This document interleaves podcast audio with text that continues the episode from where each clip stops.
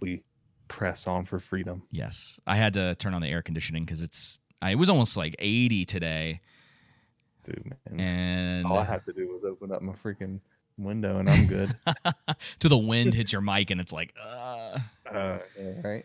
It's just snowing outside. I'm like, two days ago it was 70. Now it's 26 degrees and got about like an inch, inch and a half of snow. so I didn't tell you this. You know what I did on Friday? What'd you do? I went to a rodeo. You went to a rodeo. Yeah, it was sort of a last minute thing. Um, Did you come back with a redneck or anything? no, but I came back with mad respect for people who do that kind of stuff, especially when they're high school and middle schoolers. Like this whole thing was like that level of competition. So no one there that was competing was probably above the age of 17. Yeah. It's hardcore. And yeah, and, It's and not easy. I literally saw a middle schooler get bucked off of a bull, hit a wall, and then get stepped on by the bull. And then this middle schooler got up, dusted himself off, and walked away. And I was like, these these are these people are built differently down here. Uh Not me. yeah, Not dude. me. I, I kept thinking about it. I was like, you know, it, it's fascinating because it really goes into sort of that that lack of danger that people uh, have Mhm. nowadays, where it's like everyone's sort of adverse to anything life threatening. And I couldn't help but really just have respect for these ki- like literal kids who are just like, screw it.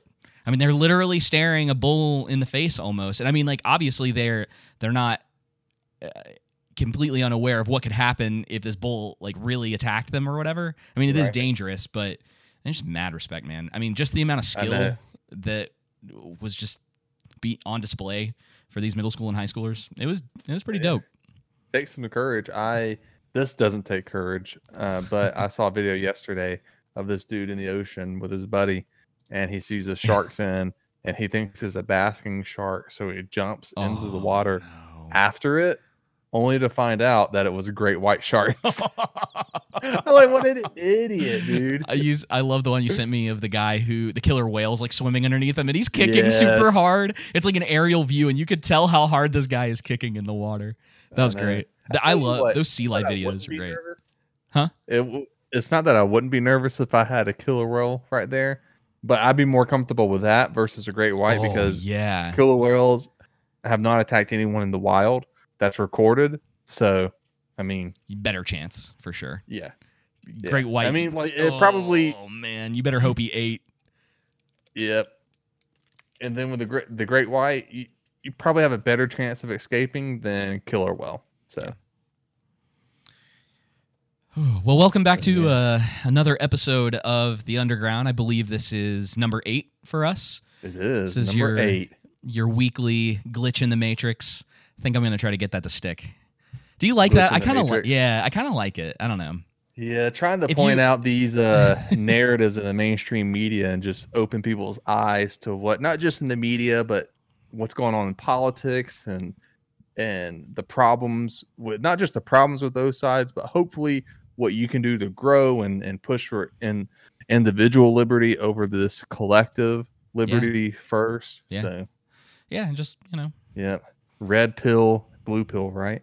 Oh, dude, There's you have red pill, blue pill, white pill, black pill, orange pill, clear Orange pill, pill. clear pill, and then the ANCAPs even have a black and yellow pill. Yeah. So the red pill, describe that one for him. So the red. Uh, okay, so if you've ever seen The Matrix, this is where this. If you ever hear, hear this pill thing, it's just it's common uh, among like internet Right. douchebags. So the, the red That's what we basically are, really. is. I asked you to explain it. I'm Yes, sorry. Go sorry. ahead. So yeah, so the uh, if you've ever seen The Matrix, Neo gets the opportunity to take a red pill or a blue pill. If he takes the blue pill, he goes back to normal society and everything that he knows uh, about his life up into that point, right? So he just kind of continues to live um, unaware of the things going on around him. And then Morpheus tells him, if you take the red pill, you can just you can see how far the rabbit hole goes. Uh, so it originally the first time I ever heard it was uh, in reference to a documentary uh, called The Red Pill about a woman who uh, got uh, connected with some men's rights activist groups, uh, and obviously that is controversial to some people. But these the movie's pretty tame. That's that's that's kind of always the case with that sort of stuff where people get super up in arms and like, oh, this is terrible, and they start throwing around World War II references for no reason. Right. Um, but the movie's pretty tame, and it was just like, hey, uh, we kind of get screwed over in the courts when it comes to uh, our children, and we would like someone to take a look at this and actually advocate for us. Right. That's basically what it's about, and the and uh, the girl in the movie sort of learns from that that like, wow, maybe the world isn't hundred percent the way that I saw it, and so that's really what the red pill blue pill like dichotomy is. It doesn't have anything to do with Republicans and Democrats just because it's a red and a blue pill. That's a huge uh, misconception that people have. Mhm. Uh, so then you have like the orange pill is like uh, oh, getting your mind open to Bitcoin.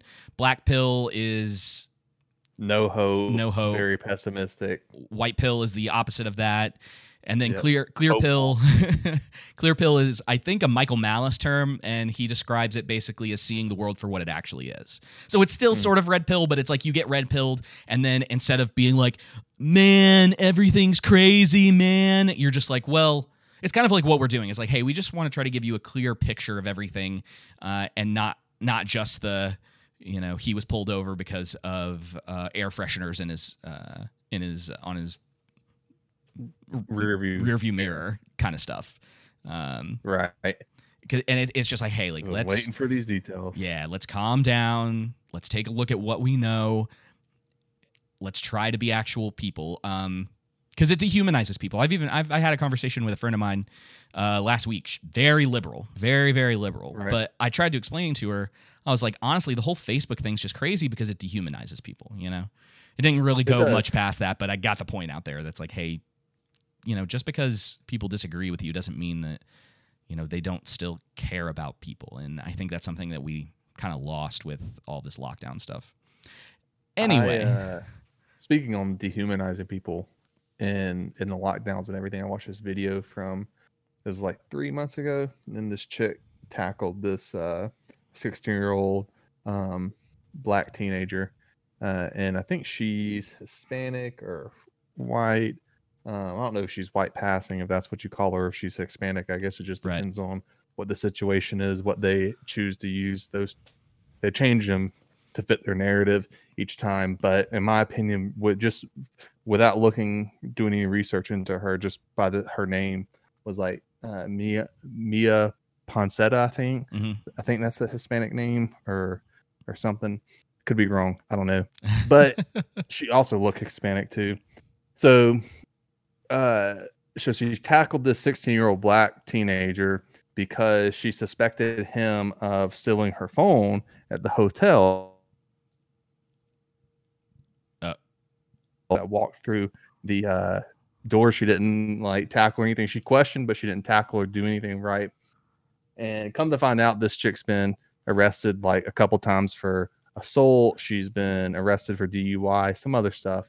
But one of the guys in there that saw it was comment commentating on it, called her a garbage human being.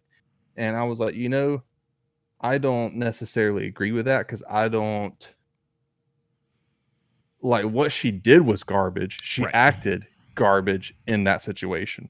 Absolutely terrible. Especially then she tried, she went on CBS. She's an idiot, dude. Uh, I think I remember. I kind of remember this. Yeah. she went on CBS and uh, was so manipulative and didn't apologize, didn't think about the 16 year old kid, didn't, you know, it was obviously came from a place of racism. Like, this is a very clear instance. Like, she was being racist. Yeah. 100%. She That's profi- she profiled did him. Is that is that Yeah, exactly. Okay. Yep. Yeah. And so, uh, anyway, I was just like, I don't like the idea though of, you know, judging someone based off of two actions. You know, the first action of her tackling the 16 year old kid, like who she's 22, by the way. I didn't mention that oh, okay. at the time. Yeah. Uh, and then later on, not apologizing to and being manipulative and just no self accountability. Then come to find out when I read into her DUI stuff and her mom was with her, and I'm like, okay, this explains this entitlement that she has and stuff like that. But it's, it, and people are free to disagree with me, but I'm just like trying to de- uh, dehumanize this, someone call, calling them a garbage human being, right? Right. And it's the same thing that I say with even with George Floyd, what he did, trying to call someone a garbage human being allows you the ability to then do what? Act in Uh, evil ways towards someone. Exactly. Yeah. You you stop looking at them as actually being on the same level as you. Yeah. Yep. Yeah. Yeah. You see You yourself becoming one way. indifferent. Oh yeah, absolutely. Well, let's So get that's my problem with it. yeah we're gonna get i think a little bit more into that today but let's uh let's get through a couple of these first uh do it. subjects um so just a little update on some of the second amendment stuff going on uh arizona has sort of fired back at president biden for his uh uh executive orders has he signed anything No, he, hasn't. he has- he I think he said- just came out and made another statement that said, "Hey, by the way, bro I'm still to make these these uh gun laws into. yeah. I'm going to sign executive orders to We- gun. we have a clip on that in a little bit, but Arizona essentially came out and said uh, they ha- it's HB two one one one. So you can actually look this up. It'll be in the show notes. Um, the most important part of it that I found it says that the state and all political uh, subdivisions of the state are prohibited from using any personal or financial resources to enforce, administer, or cooperate with any act, law, treaty, order, rule, or regulation of the United States government that vol, uh, excuse me, violates Amendment Two of the Constitution of the United States. Yep. Um, so And the federal officers can't arrest anyone either. In the state of Arizona, I believe is what the bill. I don't have it pulled up right now. but I believe it stated that. Uh, it yeah. Sorry, I, I actually I should have read the first part as well. It says part one says uh, uh, an act, law, treaty, order, rule, or regulation of the United States government, right? So the Fed. Uh, that violates Amendment 2 of the Constitution of the United States is null, void, and unenforceable in this state. So it's non. eh, That seems pretty clear to me. Now, I saw a video from a cop. He kind of seemed like he was wiggling his way through it, like trying to make all these like legal arguments for why this is confusing. Da da da. That doesn't seem very confusing to me. Does it seem confusing to you? it does not. It's pretty straightforward. Yeah. I like how it's just a big old middle finger to Biden. Yeah, me too. They're. It's like, oh, yeah. It's like, oh, you're gonna mess with this? Uh, no, no, we're not. No, we're not I doing this. I think you know the first thing I thought of with this, and I think if Biden pushes this and does this, I know you're gonna laugh at me for saying this, but I'm like, we may be getting to that point of a civil war Yeah. Well, I think you'll see conflict. in some type of capacity. So- I'm not saying necessarily a hot war, right. but a Oh, civil war where you start are- seeing the Republican states team together and in some capacity try to take down the Democrat states and then vice versa. Yeah, I I would tell you. I'm actually going to look up the definition real quick um, to make know, sure. I'm not, I'm not saying it's going to be like 1860 to 65, but uh, it's gonna it's be- kind of like a Cold War, yep. kind of. I mean, I, I someone could probably. Everyone always want. It's like you say something like that, and people want to argue with you all the time about Mhm. the definition of those things. But essentially, what it is is you have two sides. I, w- I say two sides just to make it easy because there's a lot of things that I think you and I both disagree with on the sides of people that we agree with on other things. Mm-hmm.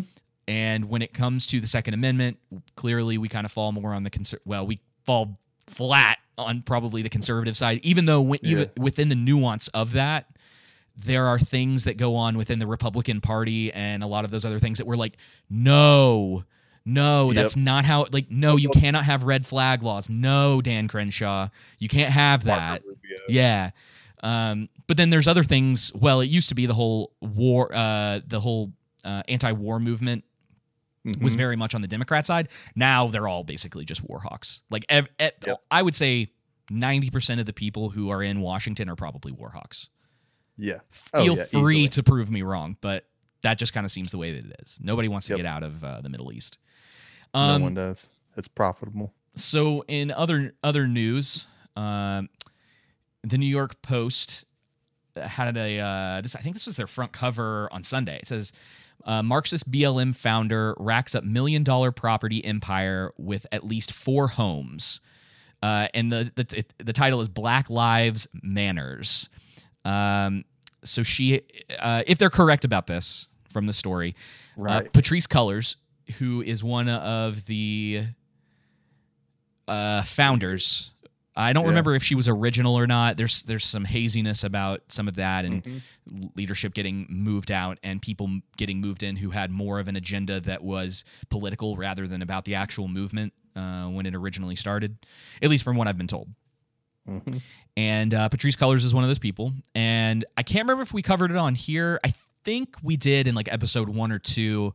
Uh, we talked about how there was about $10 billion that Black Lives uh, Matter had. was- 10.6. Yeah, it was it was a very large sum of money, and the article was basically saying like, where did this go? Who did this help? And it, it it's kind of been floating around on the internet. Nobody really knows what happened to the money, and so obviously they were taking a like Patrisse was taking some sort of hefty cut from this.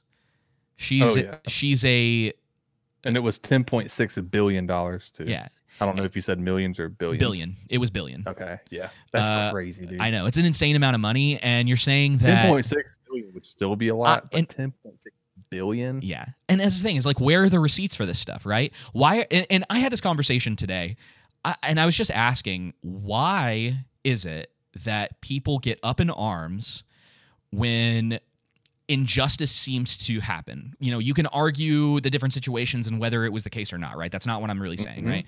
But if you are a person, right, who gets up in arms when injustice happens, you donate to BLM one of the founders of BLM goes out and buys Four, five. four properties. homes, one worth almost 1.5 million.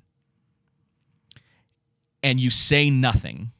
Oh, and on top of this, beforehand, it's not like her level of income was where she could afford this herself. Yeah. This is clearly that, I mean, without saying it, is basically implying and accusing her of taking money from the, that 10.6 billion and buying that. It's- somehow, some way she got fed that money. And one of these homes is in Georgia. One's in Inglewood, which you could say is potentially a rougher area, right? But I'm assuming she Yeah. doesn't live in the Inglewood home. Right. That would be my it will assumption. here's the thing why isn't are so first are these homes being used for her which i think based if i read the story correctly it was it's not being used to house anyone that's struggling that's a person of color um it's you know in this other money this 10.6 billion i mean you had entire communities of predominantly of people of color that was destroyed and none of this money went there. You want me to tell you exactly where it went? Because I was telling people to begin with that BLM, what was it? Was it Act Blue Act Blue. was the parent and Act Blue was contributing all the money that they spent went towards the Democratic National Committee and uh, the elite the Democratic elite. Yeah, it's why it was such a joke all the time when people would be like, "No, we we just believe in BLM. This is not political for us." I'm like, "Do you know where the money's going? Do you understand who you're donating this to?" Yep. You didn't want to follow up. You know, we mentioned this with the whole uh, stop Asian hate thing from a few weeks ago as well. I was like, you have to pay attention to where the money's going. Look to see when you give that before you give that money. Look to see who that money is going to, look up what that organization is, and then decide if it's something worth giving it to. And That's that- why I don't you know, typically when I go, dude. When I go to wherever I go to, Walmart, uh, in, in any place that asks, "Hey, would you like to give to charity?" Most of the time, I say no because I don't know the charity. I don't know where it's going. I like to know the charities before I just give. Yeah, it may sound like a good cause, but how many good causes have turned up to just be a bunch of crap, like Black Lives Matter, for example? exactly. just to use our example here, zero percent, zero, not one dollar, Yeah. went to the uh, black community or any other um, person of color. Well, speaking of black people being misrepresented in society, uh, I'm going to play a clip. Uh, Yeah. this is going to be good. Uh, as far okay, so I guess we should say this is a man on the street clip, and just to preference, I am aware that these things are usually highly edited, but you can't really edit what these people are saying and the question that they're be- being asked. So obviously they're looking for a specific type of people to to prove their point. But these people are still saying these things, and they all seem to be college educated. Uh, I think they're. It looks like they're all on college campuses. At least the the white people that they're talking to. So we're just going to play this. Do you have an opinion on voter ID laws? Uh, yeah, they're usually pretty racist. I think voter ID laws are a way to perpetuate racism. Would you go as far as say that that those laws are racist? For sure. Do you think it suppresses the uh, African American vote? Definitely. Uh, because they're less likely to have state IDs. these type of people don't live in areas with easy access to DMVs or other places where they can get identification. Do you think that's harder for black people to go online? get Well, I feel like they don't have the knowledge of how of like how it works. Do you carry ID? Yes, I do. Do you know anybody who any black person doesn't carry ID? No. Do you have ID? Yes.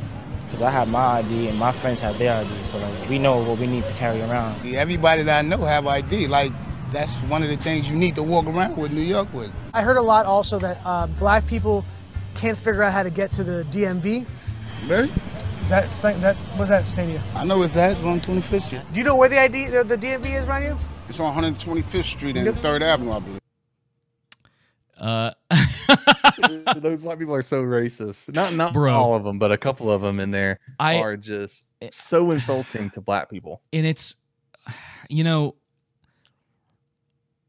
it is very racist, but I feel like it's Ignorance, ignorance more than and anything. talking points. it's very much did you okay so that one kid he basically was like yeah they don't know where to get any of that stuff he had a uc berkeley shirt on right? And they're supposed to be one of the most progressive uh, colleges in the country or universities Yep. in the country right? All these kids i mean and what these kids were saying was all talking points. They're like and then he he directly asked that girl and he was like he, he was basically like do you think that they know how to use the internet to find these things? And she's like um well maybe they don't understand. And you're just like Ugh. Don't know a single per white, black, Hispanic, Asian person who doesn't know how to use the internet. Every time I've gone to the DMV, Mhm. I've seen uh rich, middle class, low income class, everyone in there. And so it's clearly just a ploy. So here's the question you got to ask. Yeah. Why is this narrative being spun?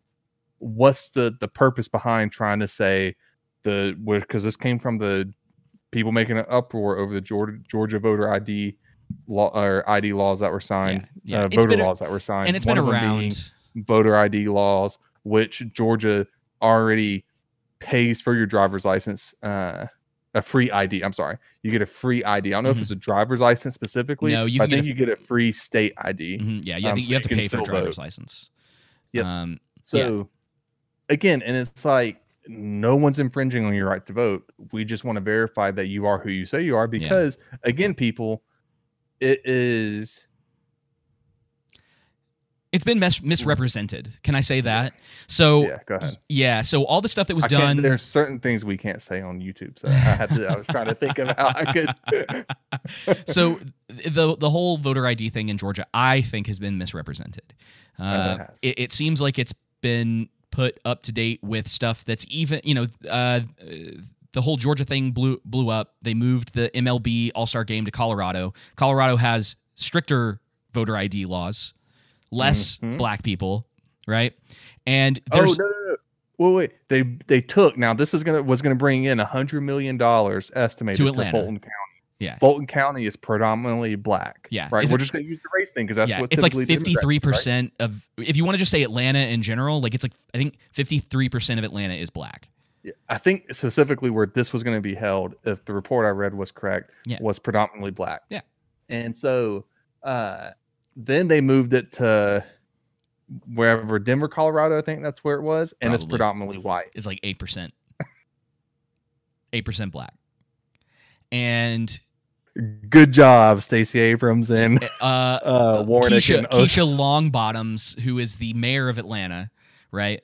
Who was, you know, you remember when all that rioting happened at the CNN building and Mhm. all that, and you know, It's completely political. It is. This is the. Oh, Yeah. excuse me. This is the thing. What did, what did did she say anything about it? uh, she was all on board for getting it moved out. She was totally Oh, against the voter ID thing, and I think was on board with getting the MLB All Star Game moved. But I, bel if if the rumors are correct, if the rumors are correct, Stacey Abrams is the one who called MLB and got the thing moved. She used her political power, right? And this is what we talk about all the time where when corporations Oh. are doing things based on government, whether that's state or federal government, that's literal fascism. I was just about to say that. They're combined together. Like, and, and we're going to have to say this for the rest of our lives. That is literal fascism. And what just happened today? There was a report that came out by Ed O'Keefe, I want to say his name, that the top 100 CEOs all met together to discuss um, voting laws being acted in different states to come Bro. together. I don't know about you, but I always trust corporations to look out for my best interests. uh, it just needs to be said. It's like, guys, you do not. This is this in my mind is so similar to church and state separation, right? Mhm. The reason the church and the state have separation is yes, everyone will go. Everyone like in church world will go, oh, it's to keep government out of the business of the church. But what they forget is that the church was very much uh, involved in state affairs in England, right? Yep. the Church of England was directly connected to uh, the government in England at that time. And nobody wanted that because if you didn't follow what the church decreed, you were essentially a sinner and going to hell and like that whole deal, right? Except it was on a state level. So you're starting to see the same thing happen again, except the religion is like wokeness, if you will. And I know how people feel about all that, but it's just an easy way to define that Yeah, is that it. that wokeness has become the religion and if you do not adhere to the religion you get ostracized from everything right? And because corporations are on board because they're a word that i'm not going to say uh, uh they're little scaredy cats. Uh they have no backbone.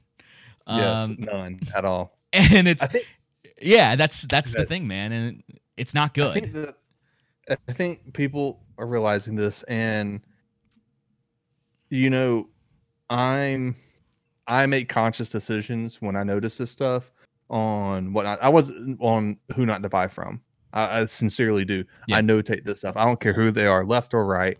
And nike's an easy one for of- me if that what's that? Nike. That's an easy one for me. Oh, that's the easy like without without a doubt. Like there's some stuff that I'm like, well, you know, it's like I have can't my issues with Disney, but I keep Disney Plus so that we have some content to talk about on here, and mostly so we can keep up with what normal people are watching and consuming on a regular basis, so we can break down what's going on. Winter this Soldier still the sucks, by the way. Yeah, Falcon and the Winter. Soldier. Sorry, I'm totally derailing, but it still sucks. No, you're fine. It's so boring. And so th- this is the problem with the federal government being over the airlines is that Oh, I want to say you had the CEO of United and American Airlines at the place, and up here where I'm at, uh, I, you know, I don't want to use Delta just because I what everything the CEO came out and said, but I kind of have to. But other than that, like you know, was never a big soda drinker. Not drink. I mean, I'm not buying any Coke products. Water doesn't matter. Kind of anything that they have a foothold in, not doing that. And then these other companies too. Um, you know, Nike. That's not a big deal. I don't really like Nike to begin with. Yeah. But And- I and think that's what people so need to do is to start being conscious with your money and the right finally needs to start acting in the similar ways that the left has been with this cancel stuff. Okay, if you're going to do this, this is what we're going to do. Mhm. We're not going to buy your products. We're not going to do this stuff. We're going to make a stand. And uh, Yeah. the problem is that you still have these weak Republican leaders in office, and then in, in on the left, you hardly have any strong leaders. Too like you could have had have Tulsi they have the Gabbard, have freaking Joe Biden and Yeah. Kamala Harris. Yeah. And I Like, here- what are you smoking? What are you? What is anyone smoking to where we had Joe Biden and Kamala Harris, and then Trump and Mike Pence, and people voted voted for Joe Biden. Uh, yeah, right, right, right, right. okay. Bro, the most popular president in history, more popular than Obama, bro. I- Come on, I- the White House numbers show it on his video. you know the thing is is like whether whether that turned out to be true or not you can definitely tell whether people regret just voting for him in general, whether they would have voted for Trump or not.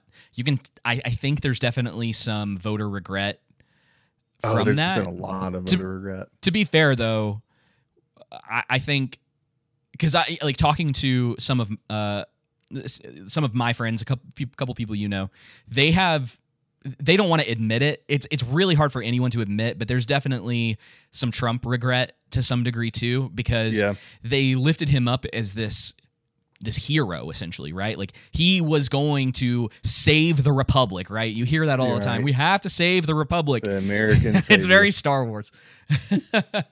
but and he and he he didn't do anything for them, and none of their representatives.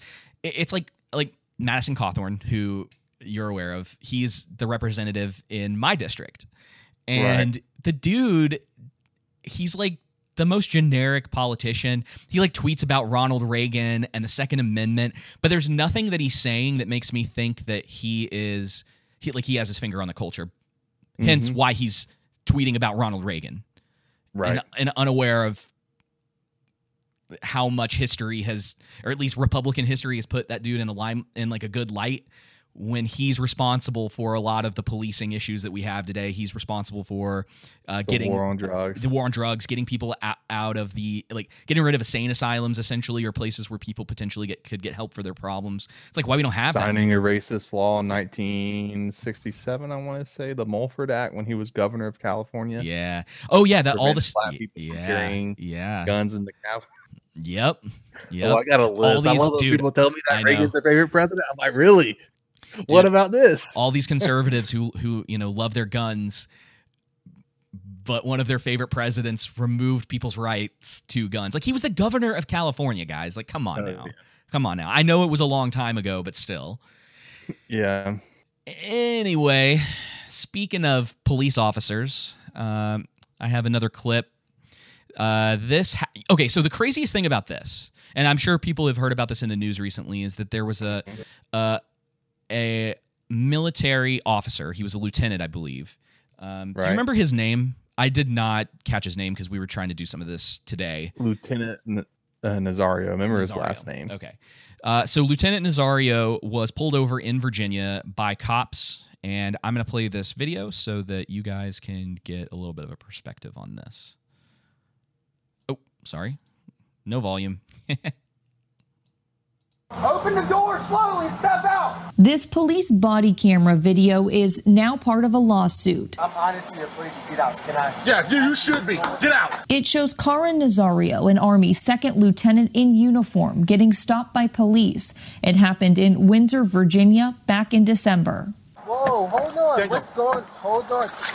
It was horrifying um, to see the officers behave the way they did. Attorney Jonathan Arthur is representing Nazario in this newly filed lawsuit against two Windsor police officers. There was no justification for that type of conduct, or at least not under the law. This lawsuit says the officers stopped Nazario for not having a license plate. He was driving his new SUV, which had temporary tags taped to the back window. You haven't even told me why I'm being stopped. Documents say Nazario pulled over in a well lit area less than a mile from where the police officer activated his lights. Police body cam video shows the police officers getting out of their cars with their guns drawn. Nazario claims they yelled conflicting orders at him and pepper sprayed him while he was in his SUV. What are you, a specialist, Corporal? What are you?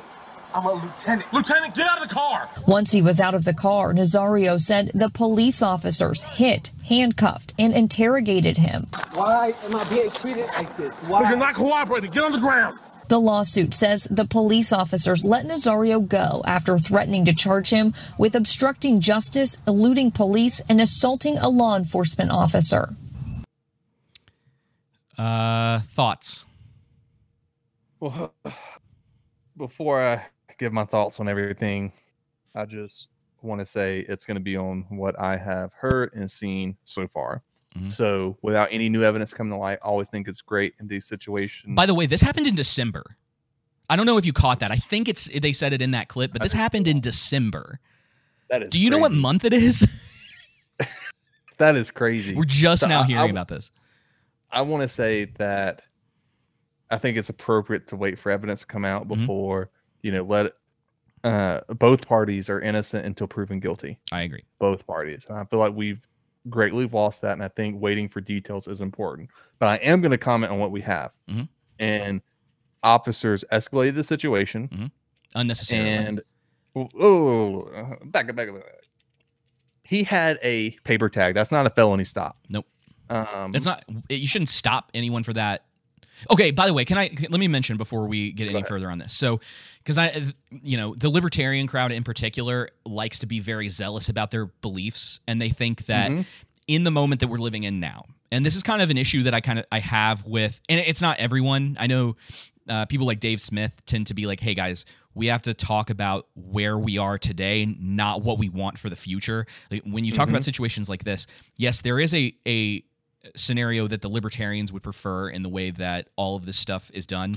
Um, but that's not what we're necessarily here to talk about right now. We I'm going to get into that a little bit because I think there's a need for that, but we do need to Right. talk about what is actually on the books currently. currently. Yeah. So he was pulled over for having paper tags, and but that is not, if I read the law correctly in Virginia, a felony stop, as I believe the officers claimed or filed paperwork for. Mhm. And uh, I could be mistaken on that, but I believe I am correct. But secondly, the officers escalated the situation, and it just seems.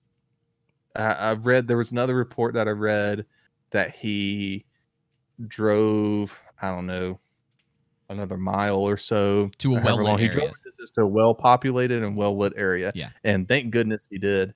Um, I mean, this is completely inappropriate conduct. No one deserves to be treated like this. Yep. Whether if it's a felony stop or if it's just a regular routine stop. I mean, treat others as you want to be treated. It Mm-hmm. is not that difficult. And it seemed like it seems like these two officers were just looking for someone to rough up. Yep. Was looking for someone to take their anger out on. Yep. That's exactly what it seems like. And you know what? It- It's unfortunate that he had to go through this and suffer. Uh, I know he was pepper sprayed. Was he tased too? I can't remember. No, I don't think so. I think he was just pepper Okay. sprayed in the face. But you heard the cop, like you heard it. He go, he said, "Honestly, I'm afraid to get out of my car right now." And that cop goes, "Well, you should be. That you lose me. Honestly, dude, you lose me right there. like you lose me before when the guy has his paper tags in the window and you pull him over and you start harassing him. But that that's the moment. vet. He yes, he's. I think he's He's active, isn't he? vet. Yeah. So, Yes. dude. Okay. So hang on, hang on. I, I wanted going, to say this. keep I wanted to say. I wanted to say this. yeah, yeah, yeah. is that so I know he's going to have horrific experience from that. He, he had a horrific experience from that. That and I don't know how long it would take him to get over, but he is definitely going to be a rich man now, and he should be compensated for that. Mhm.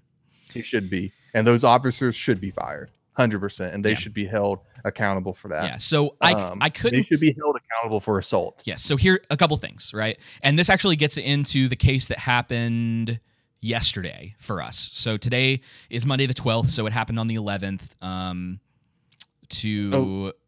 I'm sorry, David. Yes. I'm sorry. I, I wanted to say I don't. I don't think that based off of what I've seen, that you can just say that they did this because he was black. Well, 'cause like one of the- of his heart, yeah. being being racist. I don't know if people are making it out to be that, but just to kind of get ahead of that, Yeah. I don't know if you can. It may be. I just you just have to. That- Need, you just need more evidence. Here's the thing that people need to understand about the it there was racist intent.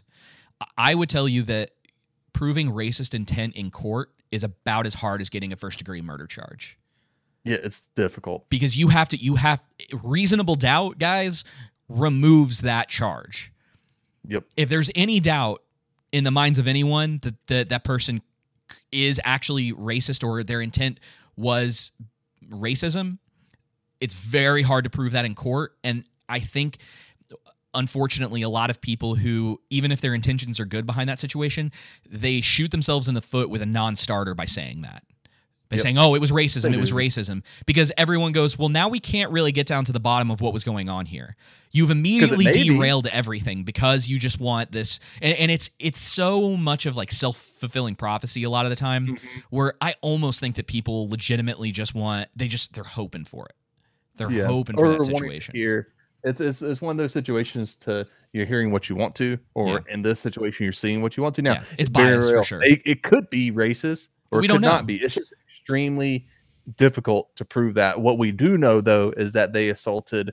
someone that they should. Now, if it comes out and all of a sudden we got this new video, and I don't know, I I, I just don't know what could lead up to that. I personally just think that these officers should be fired, but not only that, they should also be held to the fullest extent of the law. So, I you know what I mean? Yeah, it I- can't just be he gets money. No, they Yeah. should go Oh, to jail oh, for if if even you more if a- so than if if it was him. Yeah. Oh, the if it was him and he would have done, you know, tried to fight the officers or whatnot, watching probably would have been shot or would have been severely injured and would have gone to jail. Would have had the book thrown at him. All this stuff. Mhm. And I don't mean out of this uh, emotional space.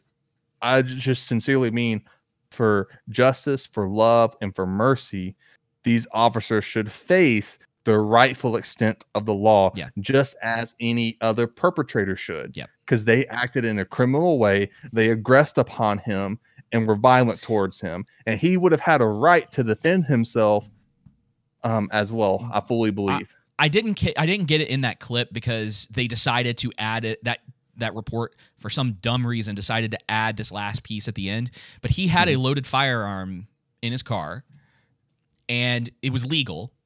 He had every right right to have it. You actually sent me that tweet earlier. Mhm. Where I guess that guy was trying to say that because he had a loaded firearm, it was justification for what they did.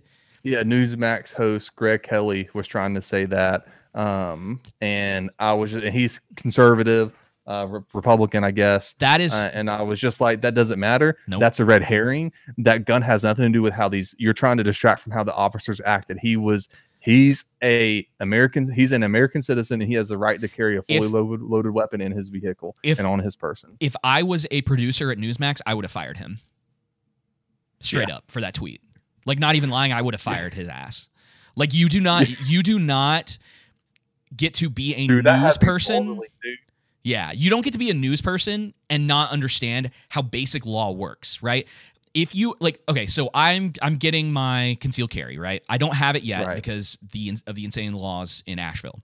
Yeah, it takes ten years, and It takes literally like 10 years, right? This whole process, part of it is because of uh, Corona, but this Right. whole process will have taken me almost a year from getting my Right. gun, taking, getting signed up for the course and taking the course, to getting my paperwork saying that I completed that, to being able to go in for 10 minutes to do my fingerprints, to actually Mhm. receiving my license is two months ish short of a year of starting that process.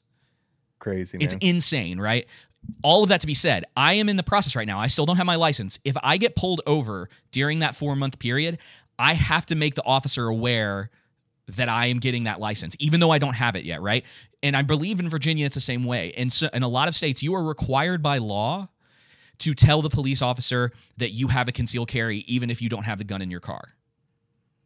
Yeah, I and wonder if- if that if that should be a requirement. I don't know. I, I can't tell you whether that, I mean, that's Yeah. like a, a subject for another for time. another podcast. Honestly, no, I don't think it should be required. I don't think it's any of their I'm all that business. same mindset too. I don't think it's any of the cops' business. I don't think so either. And again, this goes into my reason why I don't think that routine stops should be a thing at all. Right now, unless the cop's going to be arresting you, I don't think it should. If Mm-hmm. the cop's going to be arresting you, then I think it should be incumbent upon the cop to ask, "Do you have any weapons on you?" And then Mhm. you know go Yeah. from there. But That's anyway, I, yeah, and this is this is the thing is like you know Dude, have i- me if you want to talk about uh, Daunte Wright, the guy that uh, was killed in um, Min- uh, Minnesota yesterday. I Um, keep wanting to call him Dante Flower. Flower. I don't know.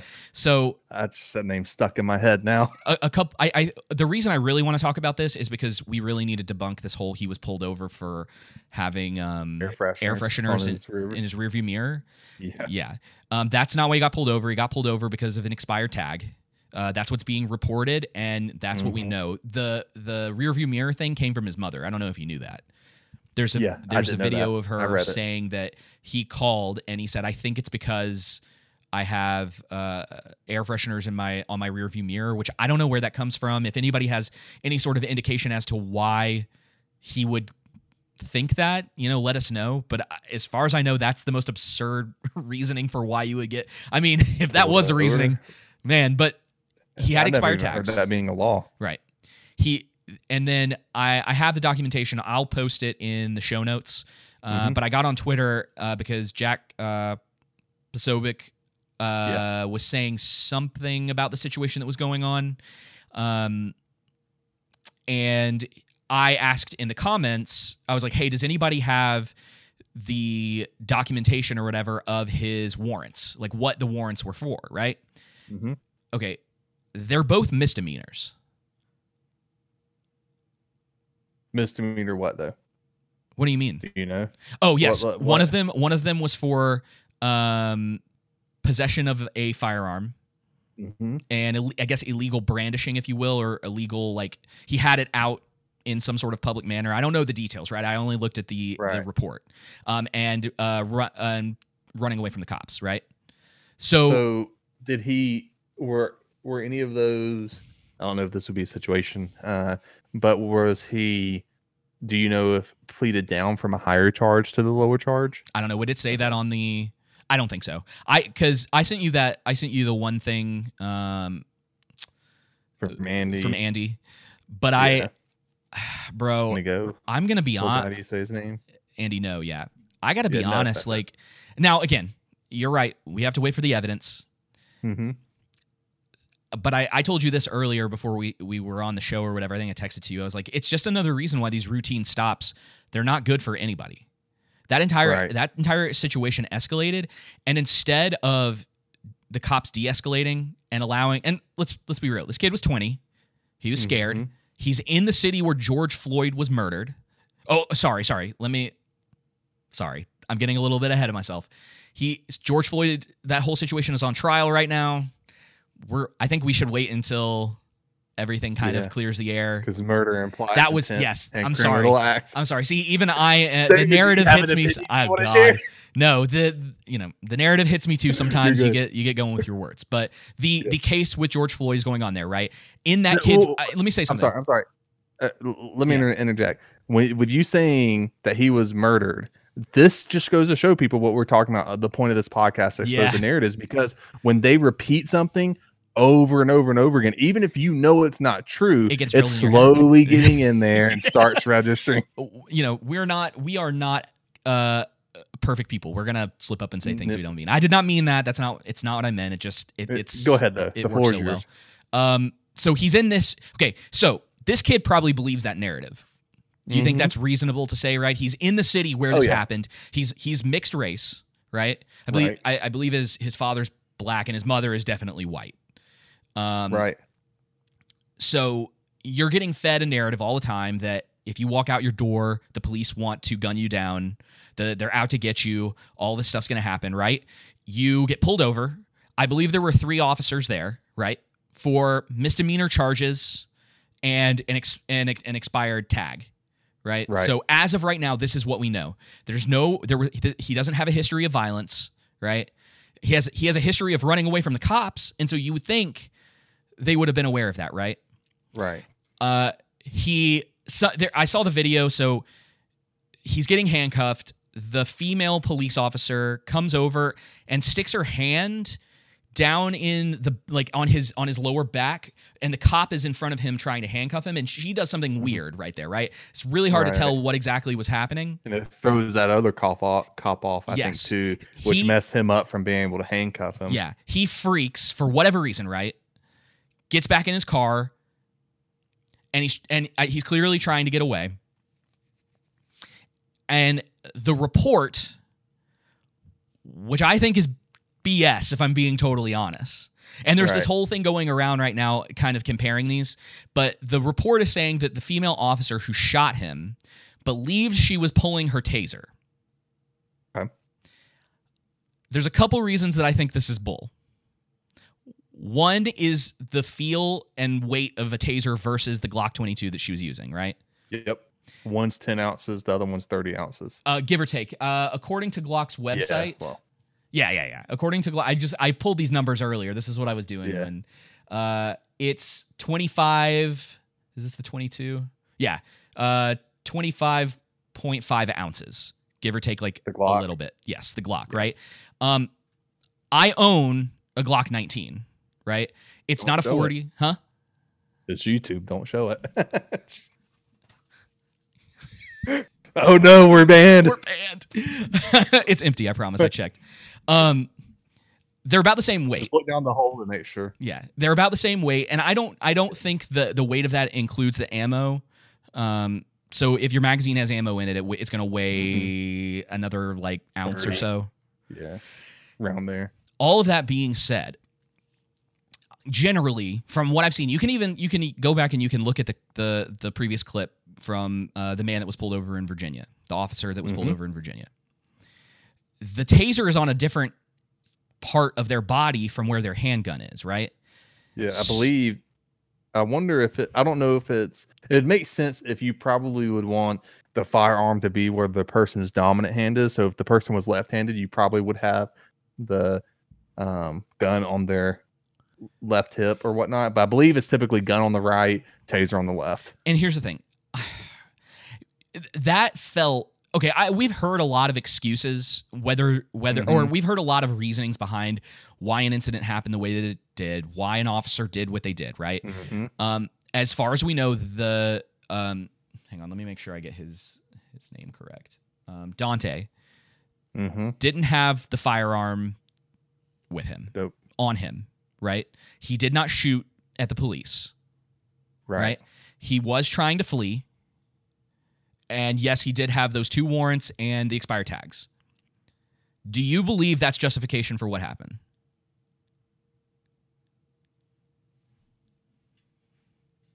That's a hard situation.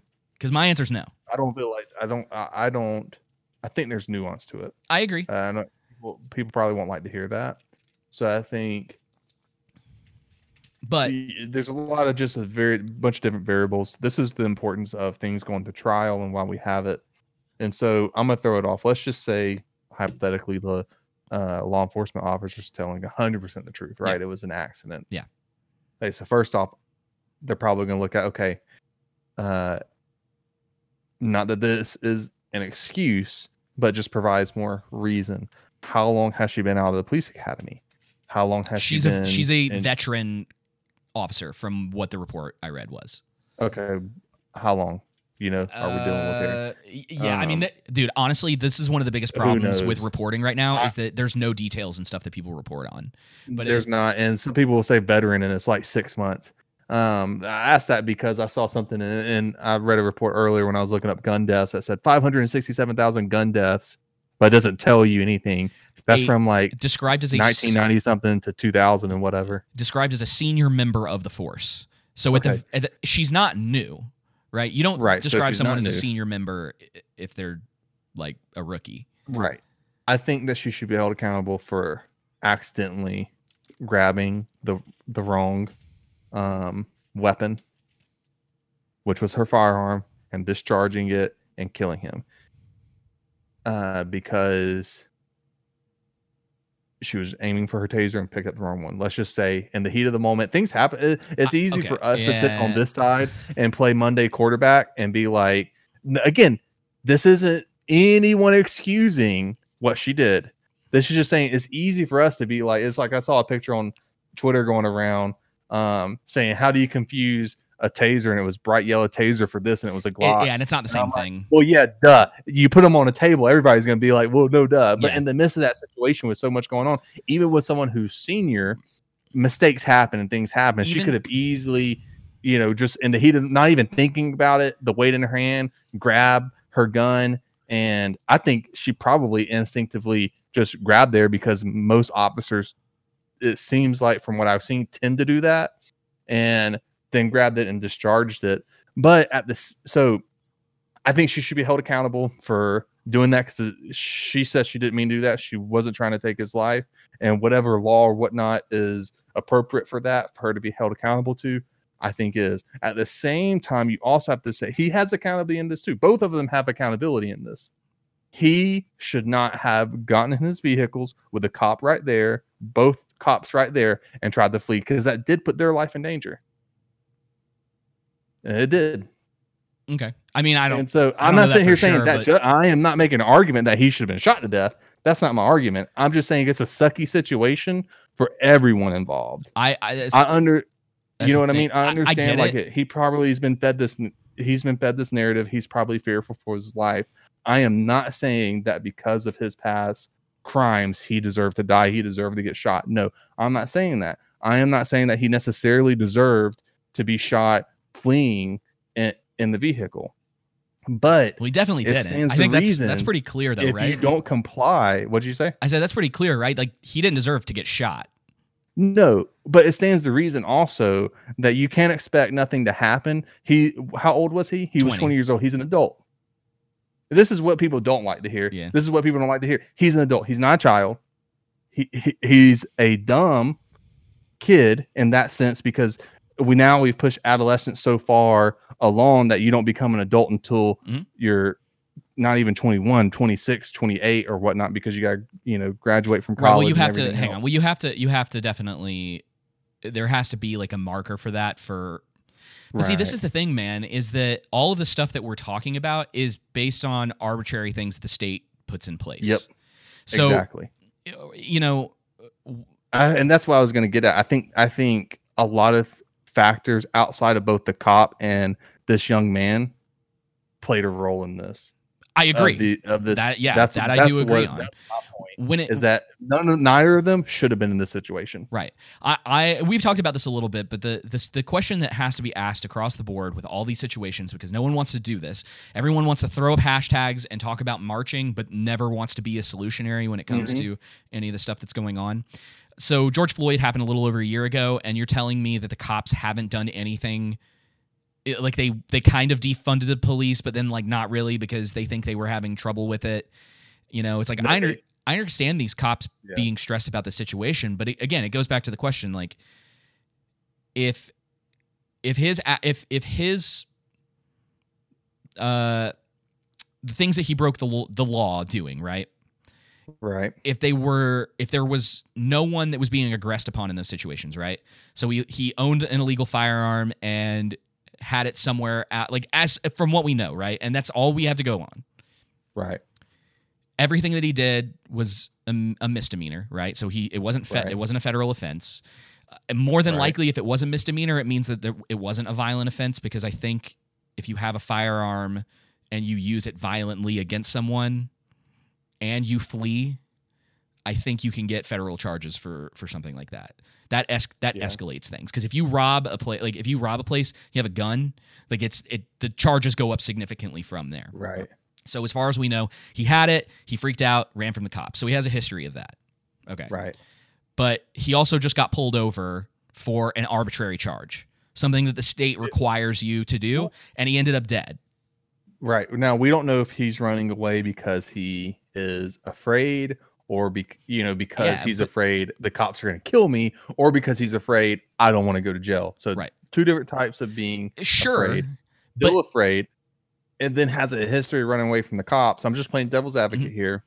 And so I think she has to have accountability for her. Yes. He also has to have accountability for what he did. With the current with the current law Again, yeah. that does not mean that equals and this is where shot. But if I, this I- is where so the both my both my parents were cops. Right. I grew up with cops. I was taught. My parents sat me down and said, "Hey, I don't care if the cops hundred percent in the wrong. If the cop, you listen to everything the cop says because it could be your life." And these are my parents who are cops, yes. And one of them is a federal agent now. And here's where So- oh boy, here's where the uh the the argument comes in from the libertarian side is is that and this is honestly this is something that and not in this specific situation but this is something that like churchgoers reli- like people who are religious in this country have to decide is like at what point do you willfully disobey the cops Yeah, you know what I mean? And now, it was this situation? I don't know. I'm still on currently on the side of this was not this wasn't a, a good idea at all. With them being the authority in the situation, right? Mm-hmm. The onus should be on them to handle the situation properly. Dude, it kind of seemed like when she stepped in, she made everything worse. She did. Uh, oh, it seemed dude, like every it 100. se- yeah. I, I don't have all the videos and everything, but it seemed like everything probably would have gone smoothly. And when she steps in, Oh, it, it yeah. And then and here's the thing, man, is like okay, dives. and, and this isn't this again going back to this I uh, this because there is a bit of a you look at what at, at police officers and you look at civilians, right? Mhm. When I when I got my concealed carry, I was told you never draw or put your finger on the trigger unless you plan on shooting, right? Yep. In both of these situations, guns were drawn, and I think now, and I'm saying I think because it's hard to tell even in in the the first video, right? Uh, with Mhm. uh, the lieutenant, I think the police officers had their fingers on the trigger. It's hard to tell Right. that they're, you know, I don't, no one's ever going to pay, I don't think that much attention to the detail because they were clearly in the wrong for a lot of other things. But uh, is this not, do you, is this not taught by police officers? Like they're, Dude, they have, You want me s- to make it? You want Huh. make it better for you? what? That video I was telling you about earlier of that chick that tackled the 16 year old Yeah. boy, um, teenager. Uh,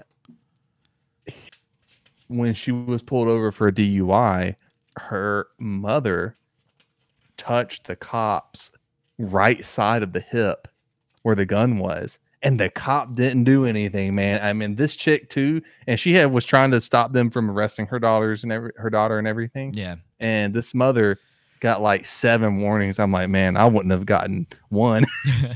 Um, I would have been. I, I I've had my fair confrontations with.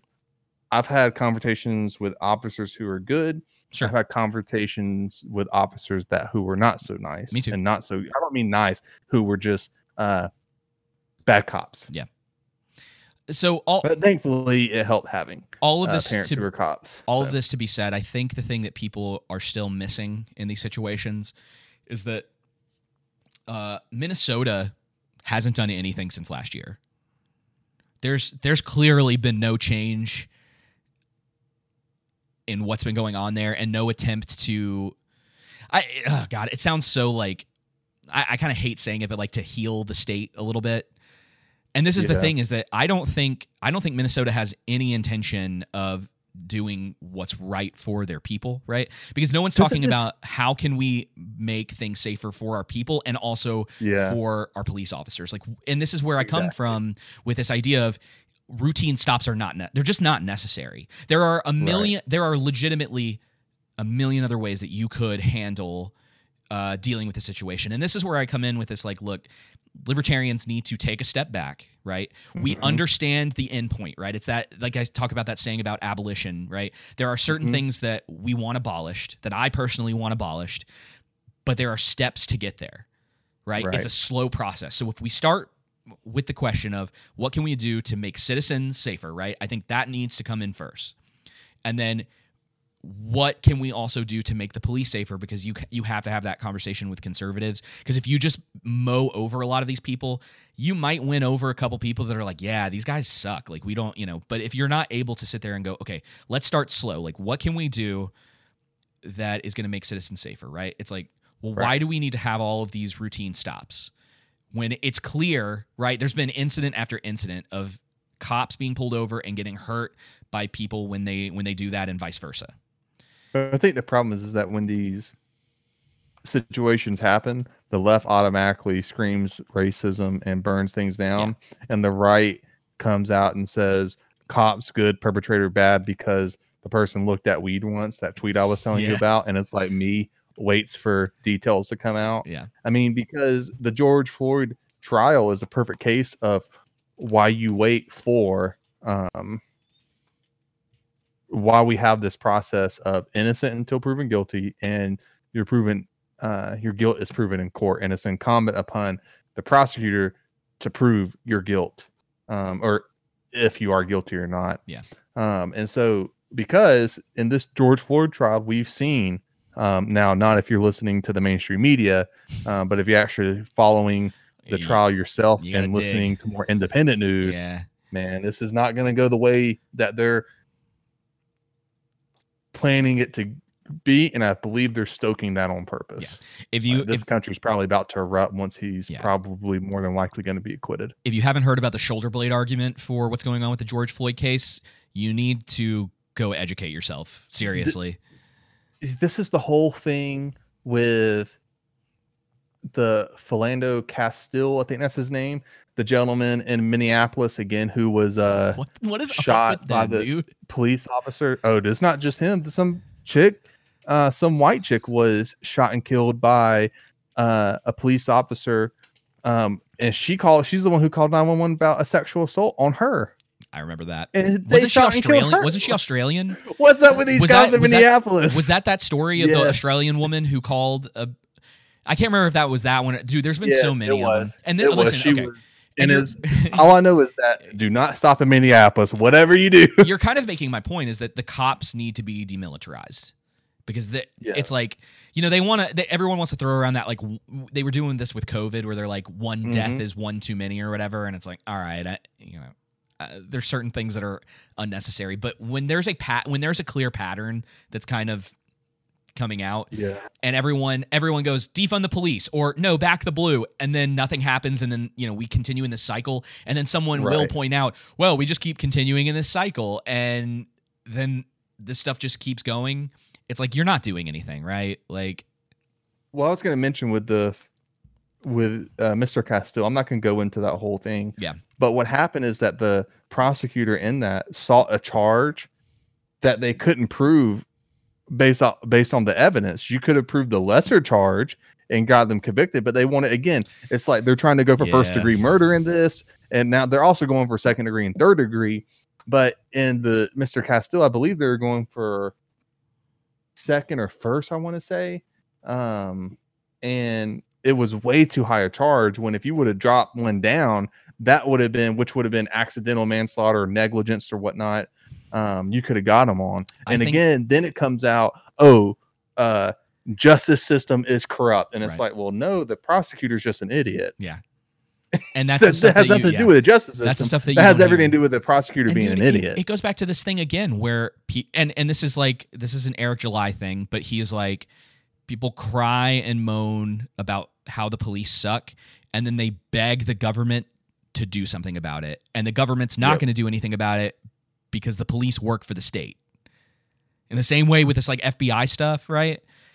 It, it, it kind it, honestly the the argument for the FBI being abolished, I think, is a significantly easier argument than police. And that's again, it goes Yeah. back to this thing where I, I Especially with the racist history. yeah, well, not only that, but the whole Waco thing. Um, Yeah. and Waco oh, not only okay, so like between Waco and the whole thing with Hillary Clinton and her getting uh, protected by the FBI in that situation, right? It's like how it's like Was they, that the? I thought Waco was ATF.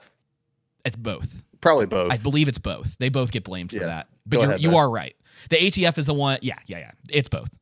Yeah, they were working Yeah. in tandem with that. I'm pretty sure. I'm actually. Uh, I want to do a whole um, episode centered around that. Like, I want to. I want to put like a bunch of research into it for an episode. Like, if we can't meet one week or whatever, then Mhm. we'll have that kind of in the chamber to be able to put out as like, hey, here's Mm. a um a thing I want to do. There's a lot of stuff I want to do that with, but that one was one I was thinking about today. Was it'd be really good Alright. to kind of talk about the history of Waco and some of some of that other stuff that surrounds it. So, um, let's go ahead and move on because we're obviously not going to solve the Yeah. world's problems tonight. Uh, I have another clip of everyone's favorite president. I know he's Joseph's favorite president. Dude, he is. He told me in secret Uh, not he voted mine, for him. but he's the most popular president of all He's time. He's the most That's for sure. the most popular president of all time, Mr. Joe Biden. Oh, sleepy he himself. Had, uh, he had this to say. Maybe. I look out there and I see so many members of Congress who've led in this fight. So many of you who've never given up. So many of you are in, can, absolutely determined, as Murphy and others are, to get this done. We got a long way to go. It seems like we always have a long way to go. But also, uh, today we're taking steps to confront not just the gun crisis, but what is actually a public health crisis. Nothing, nothing I'm about to recommend in any way impinges on the Second Amendment. They're phony arguments suggesting that these are Second Amendment rights at stake from what we're talking about. But no amendment, no amendment to the Constitution is absolute. You can't yell crowd, you can't yell fire in a crowded movie theater. We call it freedom of speech. From the very beginning, you couldn't own any weapon you wanted to own. From the very beginning, the Second Amendment existed. Certain people weren't allowed to have weapons. So the idea is just bizarre to suggest that some of the things we're recommending are contrary to the Constitution. Gun violence in this country is an epidemic. Sorry, I had to mute myself. Um, do you? Can I start? Do you mind? there's a couple things that I want ahead. to point out in this. Are you gonna talk about how much you miss Trump Oh, how he was much more entertaining? Okay, so I'm not gonna lie. I was literally thinking about that today. I was like, dude, I you know I have many many issues with that man, but today was one of those days where I was like, man, we could have really used some of some of his insanity at his rallies, or like just one of those things where you're like, Oh, God, he just you know he was you know people hate him, but he was entertaining. I mean, he's an entertainer. That was his that was Yeah. literally his job before he became the president. So, um, okay, first thing should probably be that he said no amendment to the Constitution is absolute.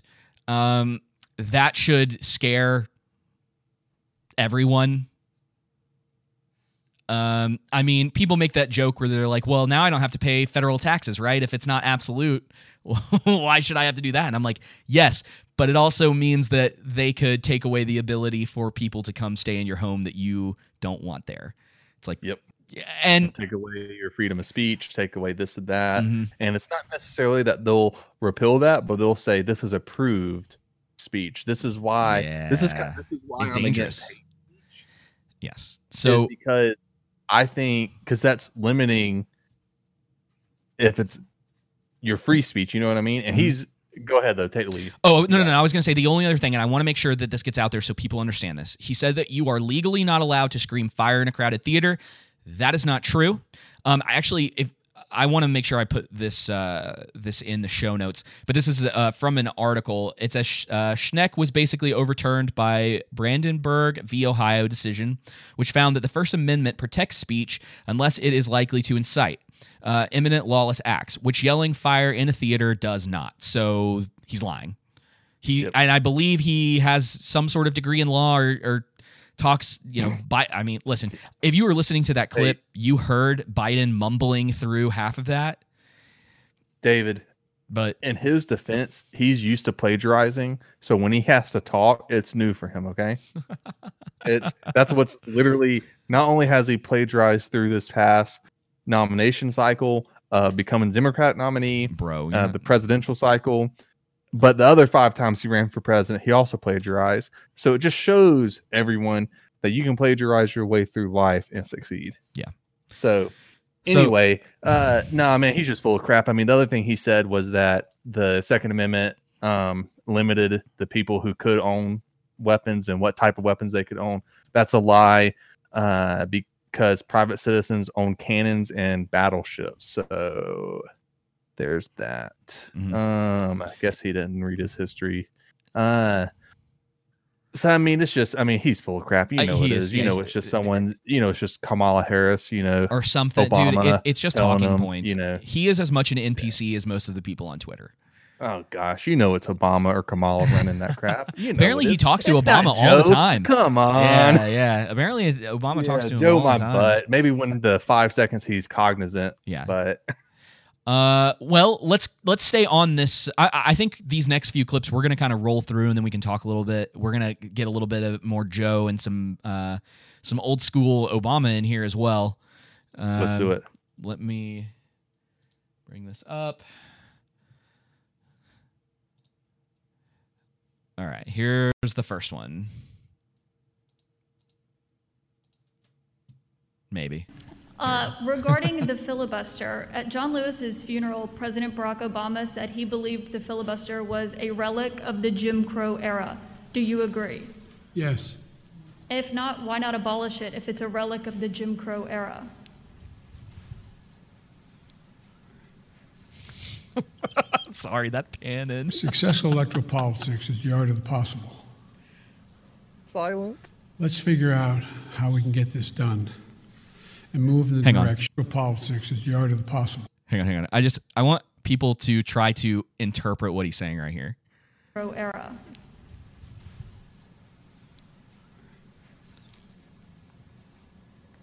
Successful electoral politics is the art of the possible.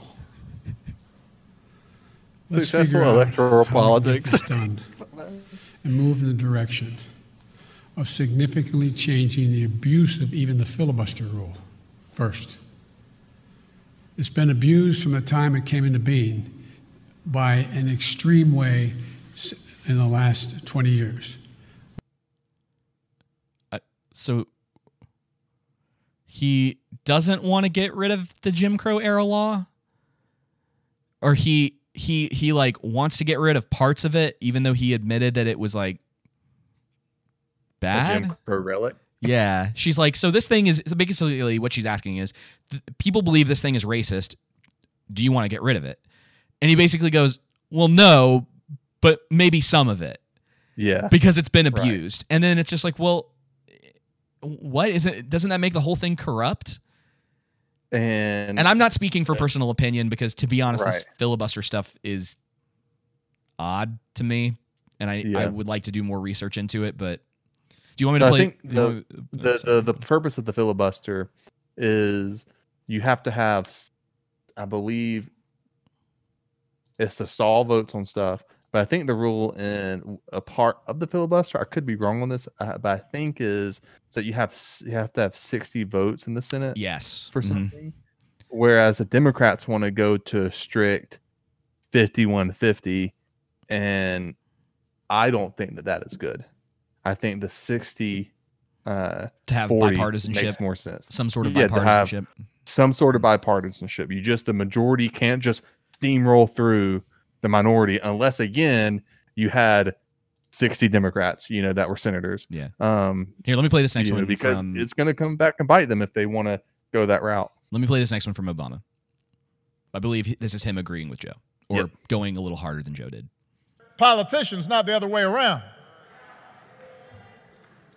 And if all this takes eliminating the filibuster, another Jim Crow relic, in order to secure the God given rights of every American, then that's what we should do. Okay, so these are the most recent Right. uh, ones, right? Where they Right. want to they want to get rid of the filibuster meaning that it would be 50-51 in order to get something passed, correct? Right. Okay. Correct. So Which they have now because the vice president is the um, 51st. splitting vote because it's 50 50 right now. She counts as 51. Okay. Dude, okay. I want to get to the, the next two because the it kind of Yeah, shows the, I was- the hypocrisy of this thing. But let me just say, like, the Jim Crow thing is becoming the new Nazi thing. It really It is.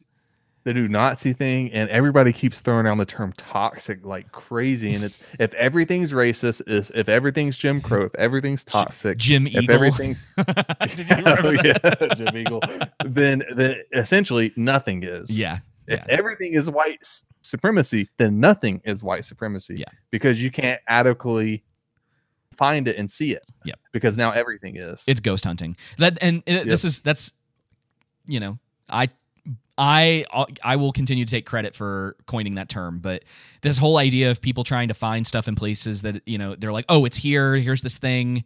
Um, this happens a lot in in church culture right now, where people will say, well, there's white supremacy here, there's this here, but then they never actually point to it. They just kind of give you a general like wide direction of this thing is a problem because of racism or name your poison right and then you go okay can you can and you know this is like my favorite response right now to a lot of people's like source what's your source can Exactly. you you need to be able to actually give me definitive proof on this like we all went it's like mo- a lot of us went to college you have to you know cite your sources in that situation so what is your source what is your your uh it's not secondary source what uh primary source in the Right. situation so here here's Well, uh, it's funny. oh they ahead. say that it's that these are racist. Yet we're about to see them defend these racist laws. Are you sure? I think so. All right, here we go. For a long Hmm. time. That's interesting. You know who might not agree with President Obama? Senator Obama in 2005, when the Republicans were trying to do the same thing as the majority power party to push President George W. Bush's nominees through. Back, of course, then it was pronounced nuclear option. Here's what the future president said about that in 2005. But if the right of free and open debate is taken away from the minority party and the millions of Americans who ask us to be their voice, I fear that the already partisan atmosphere in Washington will be poisoned to the point where no one will be able to agree on anything. Republicans obviously today are furious about this rule change. It takes away one of the most powerful weapons in the Senate for the minority party. Okay, so um, he's obviously flip flopped, right? I mean, yep. This is this is like a typical I- as- politician. yeah, flip flopping. You'll That's hear all it it. They all do it, right? That someone's like, "Oh, he's flip flopping." It's like, well, you flip flop on They're- things as well.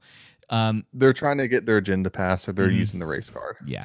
So here's here's the thing that's really interesting. If it's true that the minority party or the minority opinion, if you will, uh, is protected by the filibuster being enacted, then it's not racist. It's not a Jim Crow relic, right? Because, and this is the libertarian in me coming out again. Uh, that the minority opinion is not always the wrong opinion.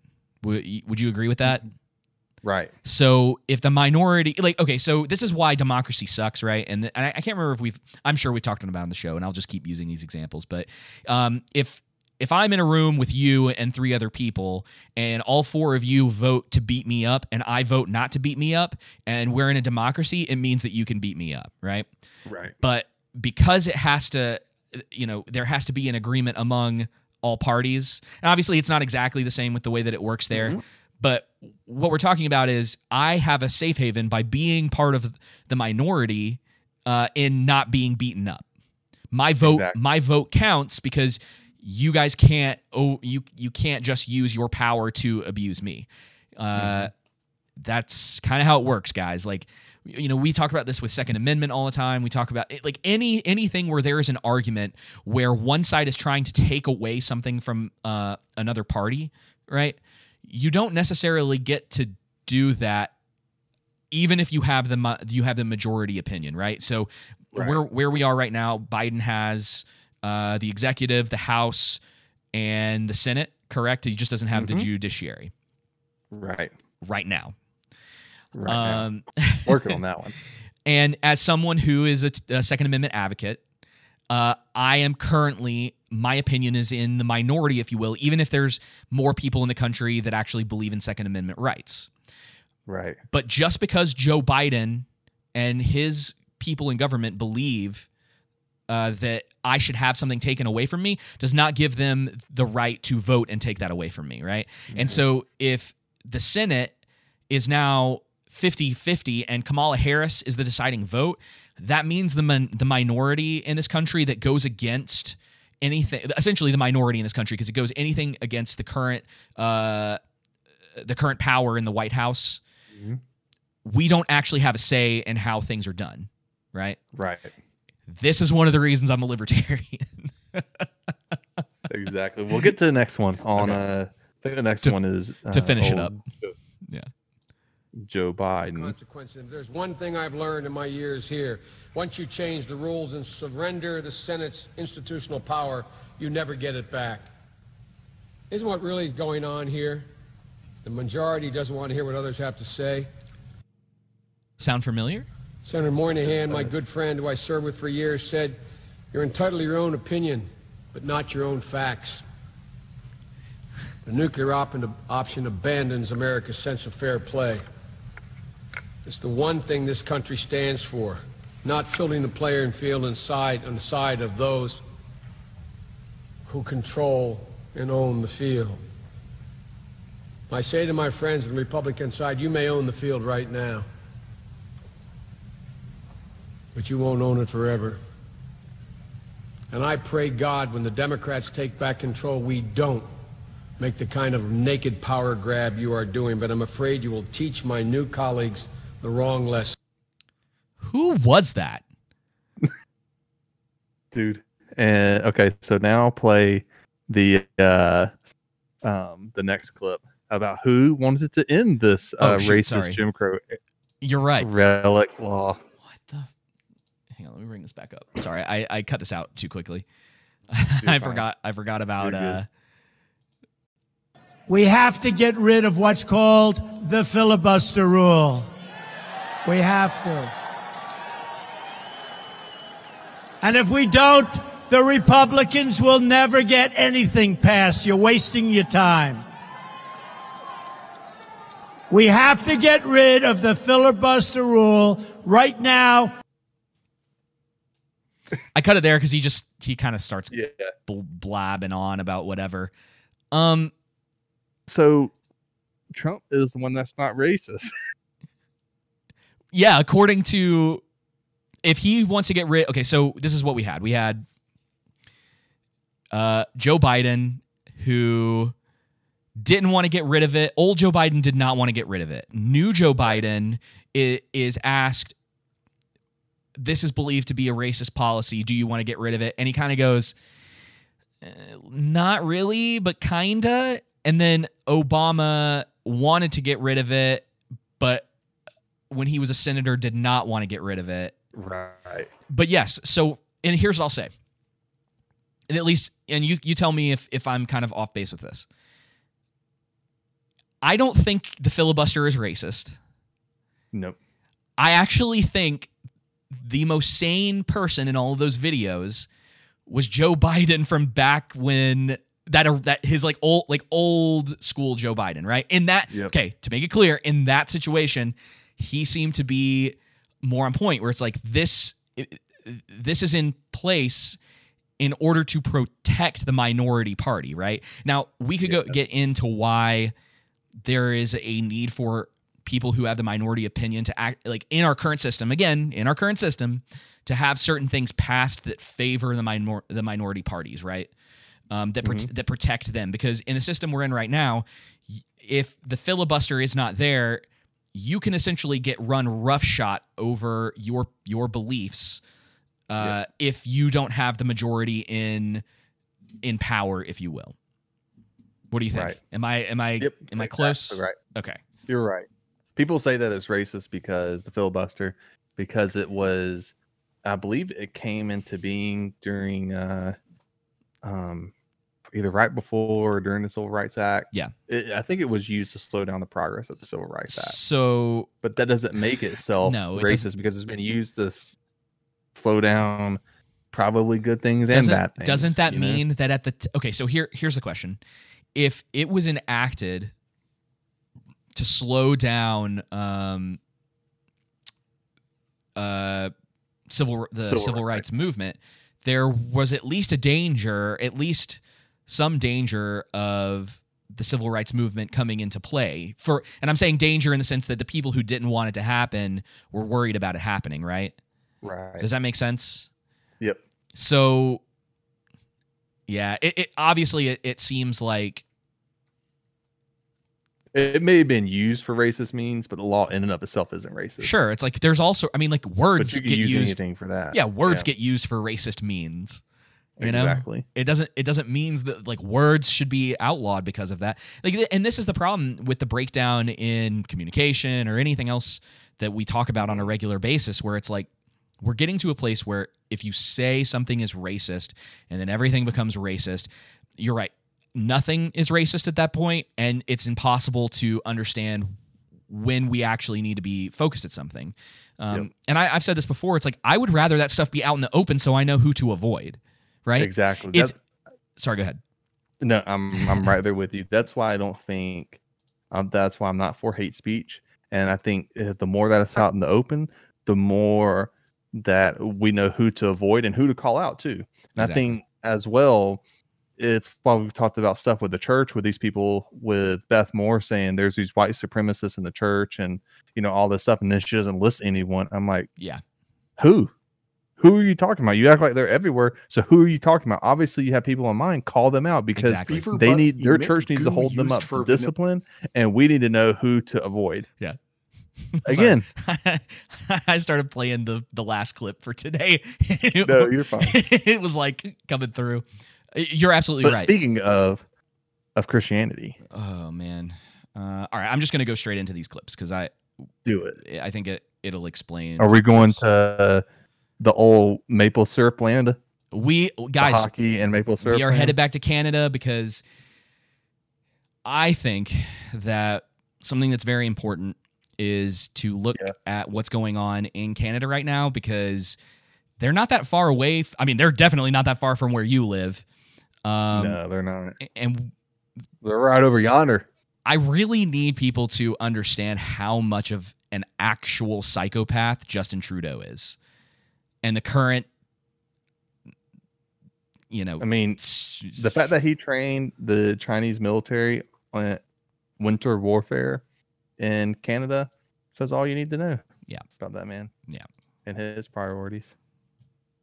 Let me make sure the sound is on.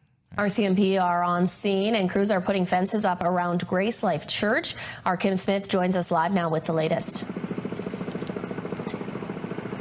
Yeah, hi, Aaron and Vinesh. Uh, yeah, I'm here outside Grace Life Church. AHS is confirming that it has blocked access to the church by putting fencing around. RCMP are also on scene here providing support to AHS workers now that um, we know that there are supporters on scene here uh, from Grace Life Church. Uh, more and more cars are showing up parking along the strip. Uh, Grace Life Church and parishioners have defied health orders for months now by not wearing masks, not distancing. Our global news cameras have seen people hugging outside of the church. We also know that Pastor James Coates of Grace Life Church has spent time behind bars as well. Okay, so God forbid people hug each other. I, I, I just want to mention before I play the next one um, Canada's news is basically state run. Yep. It gets taxpayer dollars. It's state run. If you want to look at modern fascism, I kind of don't think you have to look much further than Canada at this point. Oh yeah. All right. I right. mean, he's a criminal too, so you can't trust him. Yeah. All right. I'm going to the next one. On the first Sunday since RCMP erected a barrier around the Grace Life Church outside Edmonton, a crowd of hundreds gathered in protest. The church had been defying public health orders for months. Earlier in the day, a convoy of supporters set off from Calgary. By midday, the peaceful protest took a turn when a small number of people charged the barrier, tearing portions of the fence down. Just one of several recent acts of defiance against public health orders. On Tuesday, the Alberta government ordered an end to indoor dining, but by the weekend, places in Calgary, Edmonton, and parts in between were refusing to close their doors. I just don't see the reasoning for it, and if I close again, I may never open again. We've had enough of this. It's not sustainable. We don't like where this is going. We cannot survive if we do another lockdown. My staff cannot survive.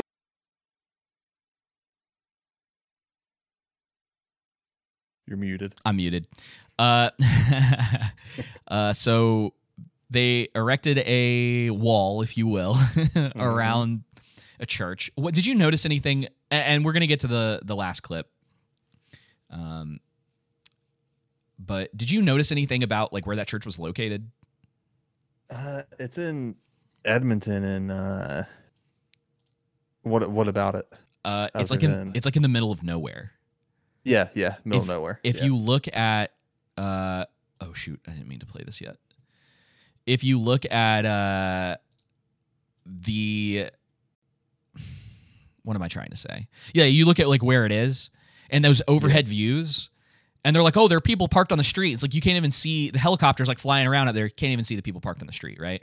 And then the lady, the lady's like, I know gonna say this again, but it- it- the lady's like, they were hugging. Like, oh no! Like it, it- it's just like clutching my pearls. Like they were Uh, hugging. Dude, how dare they hug? COVID's going around, and there's a one percent, point zero zero one percent chance. Um. Okay, so in uh, that all happened. There was a protest.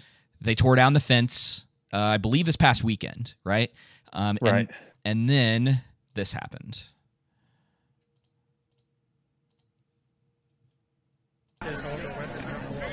Now the shock troops are coming.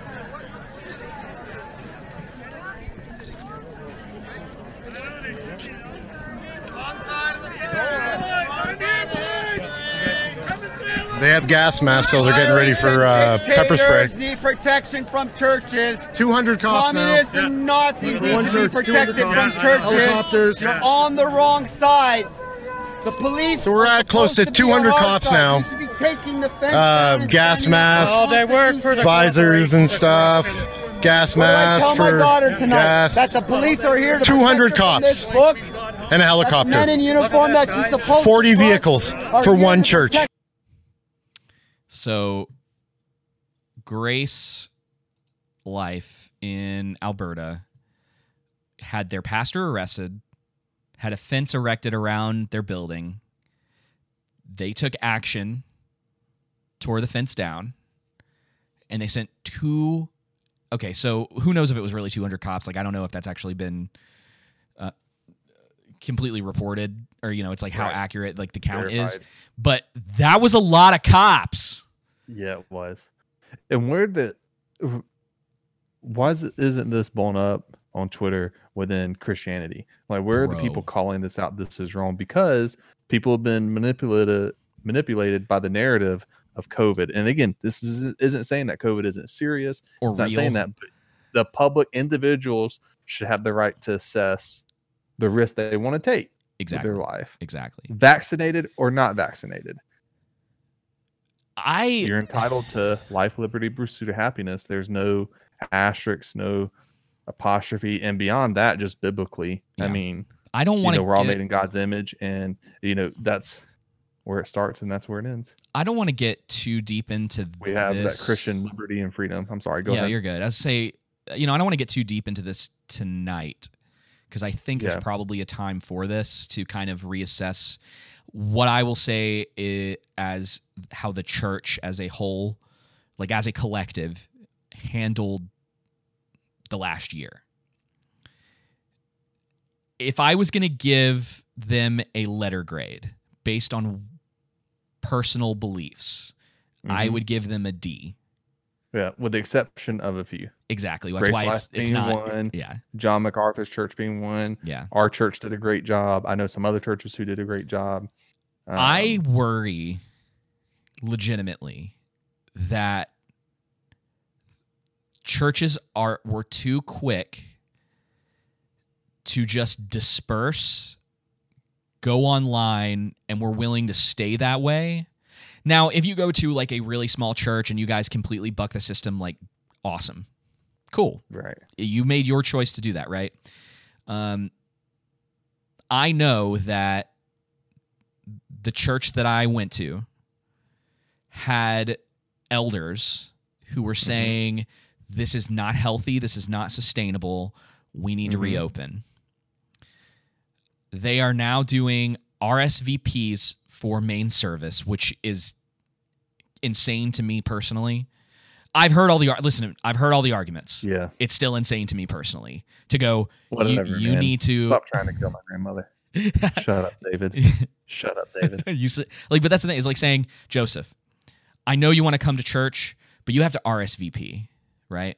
You have to make a reservation. You to reserve a seat. Fifty dollars. It's just like what? And then Did they put money on it? no, thank God, dude. First would- row reserved for these oh people. my god, yeah.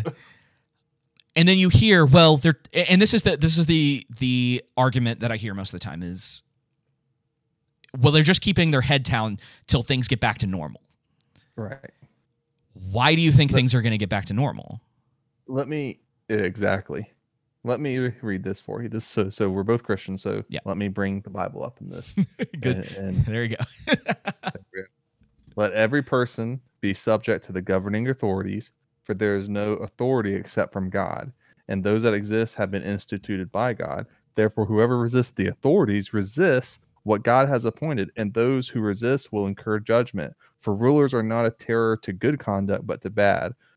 Would you have no fear of the one who is in authority? Then do what is good, and you will receive his approval, for he is God's servant for your good. But if you do wrong, be afraid, and all that stuff. Is, So- is that last part in there and all that stuff? Yeah, and all that stuff. Joseph paraphrase version. it keeps on going. I'm not. I don't want. I don't need to read the whole chapter. But uh, but so why shouldn't you obey the government when it comes to COVID? Who's They've the been instituted by God. Who's the higher authority in the situation, though? I see you Tell smirking. well, here's the question. Here, here's here's the question. I'm the one asking the questions. why David. why why were um let's just uh, uh okay why were the political powers let's just put it that way because you can Mm-hmm. name a couple different groups why were they pissed at jesus Because he was a revolutionary because he was preaching against their authority, their power, their um who's a good way to say this? He upended the power structure there, their way of life. Right. Is that not what those people are doing in God's name as well? Yep. And didn't the state kill Jesus? Yep. Do I have to say anything else? exactly. I think I think when it starts going against God's word, that's where I would say you use Well, the complete context yeah. of the Bible. Yeah, yeah, yeah. You you know, meeting regularly, fellowshipping, and Now, don't know, get me how wrong. Many, how many governments have restricted the? I mean, heck, when this was written or after this was written, Nero restricted the Christians from gathering. Yeah. And had a bunch of them killed, but they still met, had secret church and all that good stuff. Yes, and I, So- here's the thing: that was I would tell you that that's not what Zoom is. Yeah. So No, I, no, no, no, no, that's not what Zoom is. I understand. Listen, oh man, it's it, it's tough, right? But it, this is the this is honestly, I think, the time where people have to stand up to. Well, I'm gonna say. Let me just say Finish this. Finish it off. they have to stand up to the the dominant opinion of church leaders not necessarily because what church leaders are doing is 100% wrong but because ultimately they have to ask ask the question if you break the rules right who are you like or like if you don't break the rules who are you hurting the most and if you do break the rules who are you hurting the most right and so Right. er, i understand that like people did not wholly understand this thing when it was first In enacted beginning. yes Right. but if you want to talk about the authority of this country, right? Mm-hmm. I would tell you that the founding documents that give you the liberty to meet with your church, to not be locked down, to not do these things, right? Is a higher authority than the bureaucrats in Washington telling you to do all these things for a power grab. Separation of church and state. Yeah. If you want to, if you want to get into the details of the stuff, we can go into the details. Like I, I'm definitely not afraid to do that.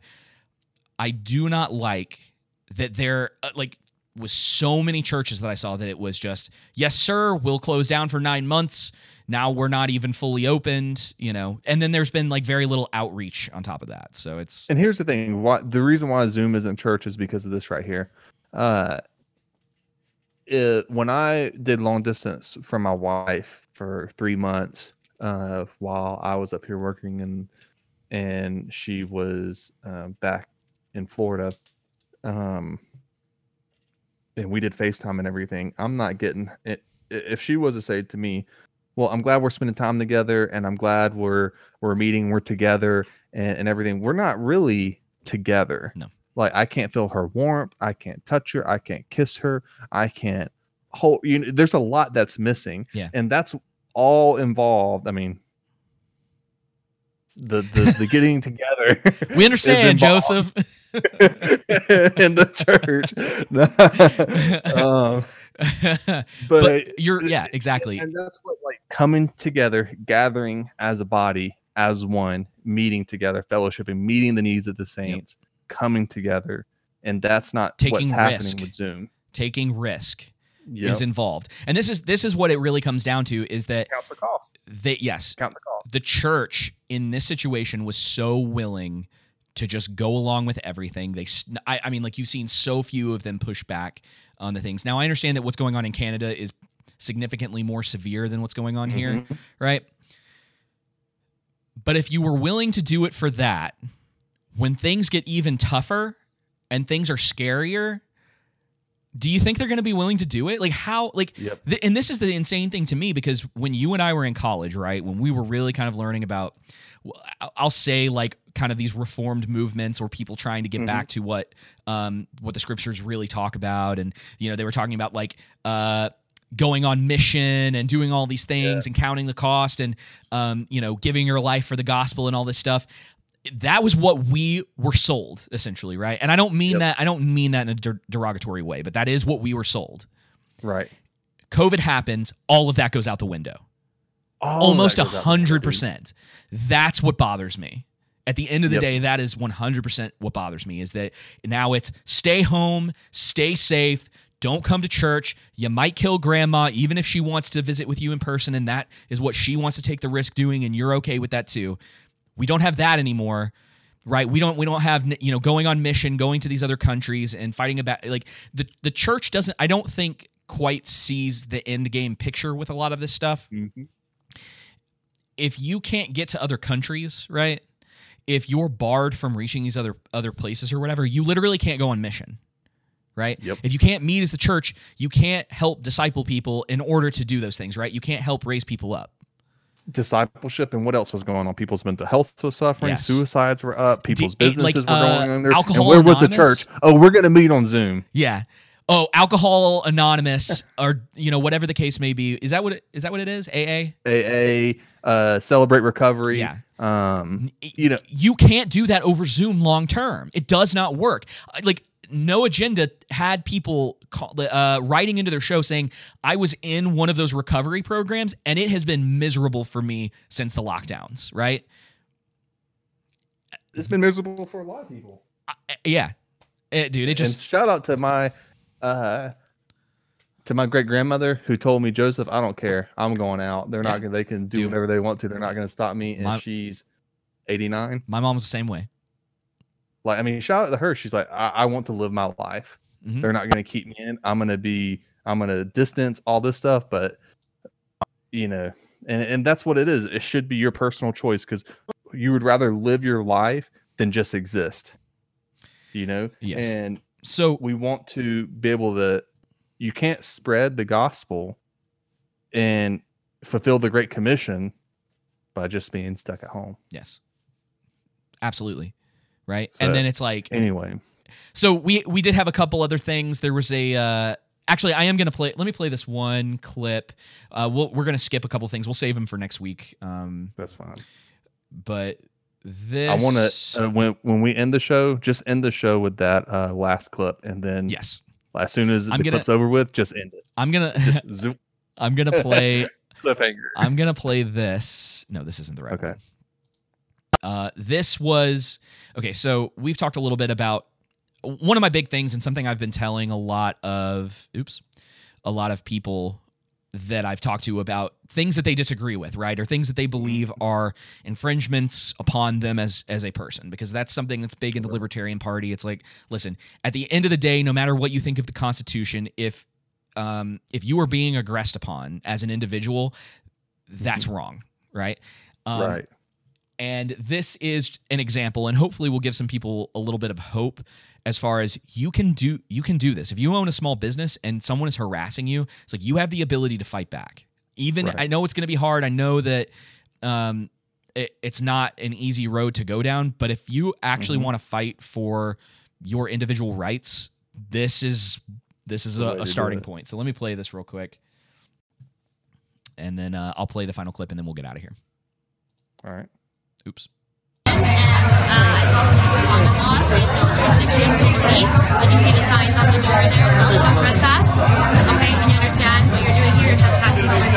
You.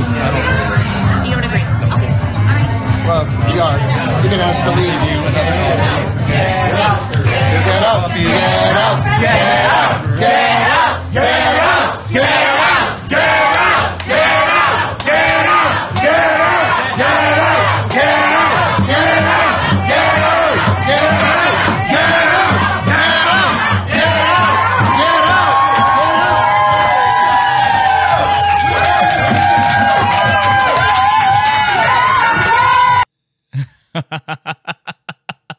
Oh man, I love it, dude. So I and I don't know if you guys could 100% hear what was what was going on there, but at one point she says, uh, "This is my private property. Do you understand that?" And the guy goes, "Well, I disagree." He's like, she goes, "This is my private property, and you can't be here if I don't want you here." And he goes, "Well, I disagree." And she goes, "Oh, you disagree?" And then everyone pretty much starts screaming, "Get out!"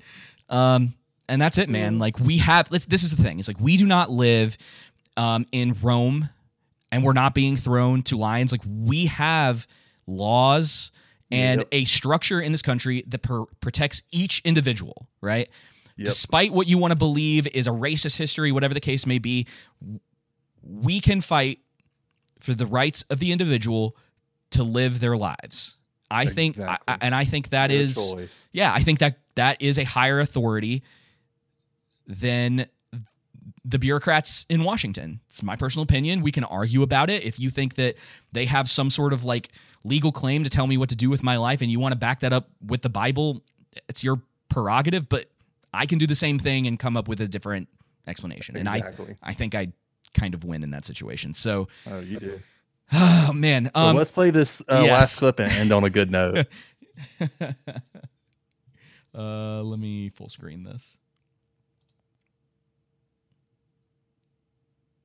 Oh, that's not what I wanted. Shoot. Sorry, guys. I always wonder why it smelled so good at that bridge at Valdosta State University. You know what I'm talking about? Where the that a- that animal was. All right. Beaver butts emit goo used for vanilla. That's what comes up in a Google search for what's in vanilla flavoring. Knowing what I know about vanilla, I was suspicious of such a claim. But Castoreum is a trending topic that keeps coming up. The Food Babe made a video on it back in 2013. Jamie Oliver brought it up on a late night talk show back in 2011. It comes from uh, basically rendered uh, beaver anal gland. It's in cheap sort of strawberry syrups and vanilla ice cream. And if you like that stuff, next time you put it in your mouth, just think of anal gland. This has been going around. I think that's a good place to stop it. Let's do it. All right, guys. We'll see you next week.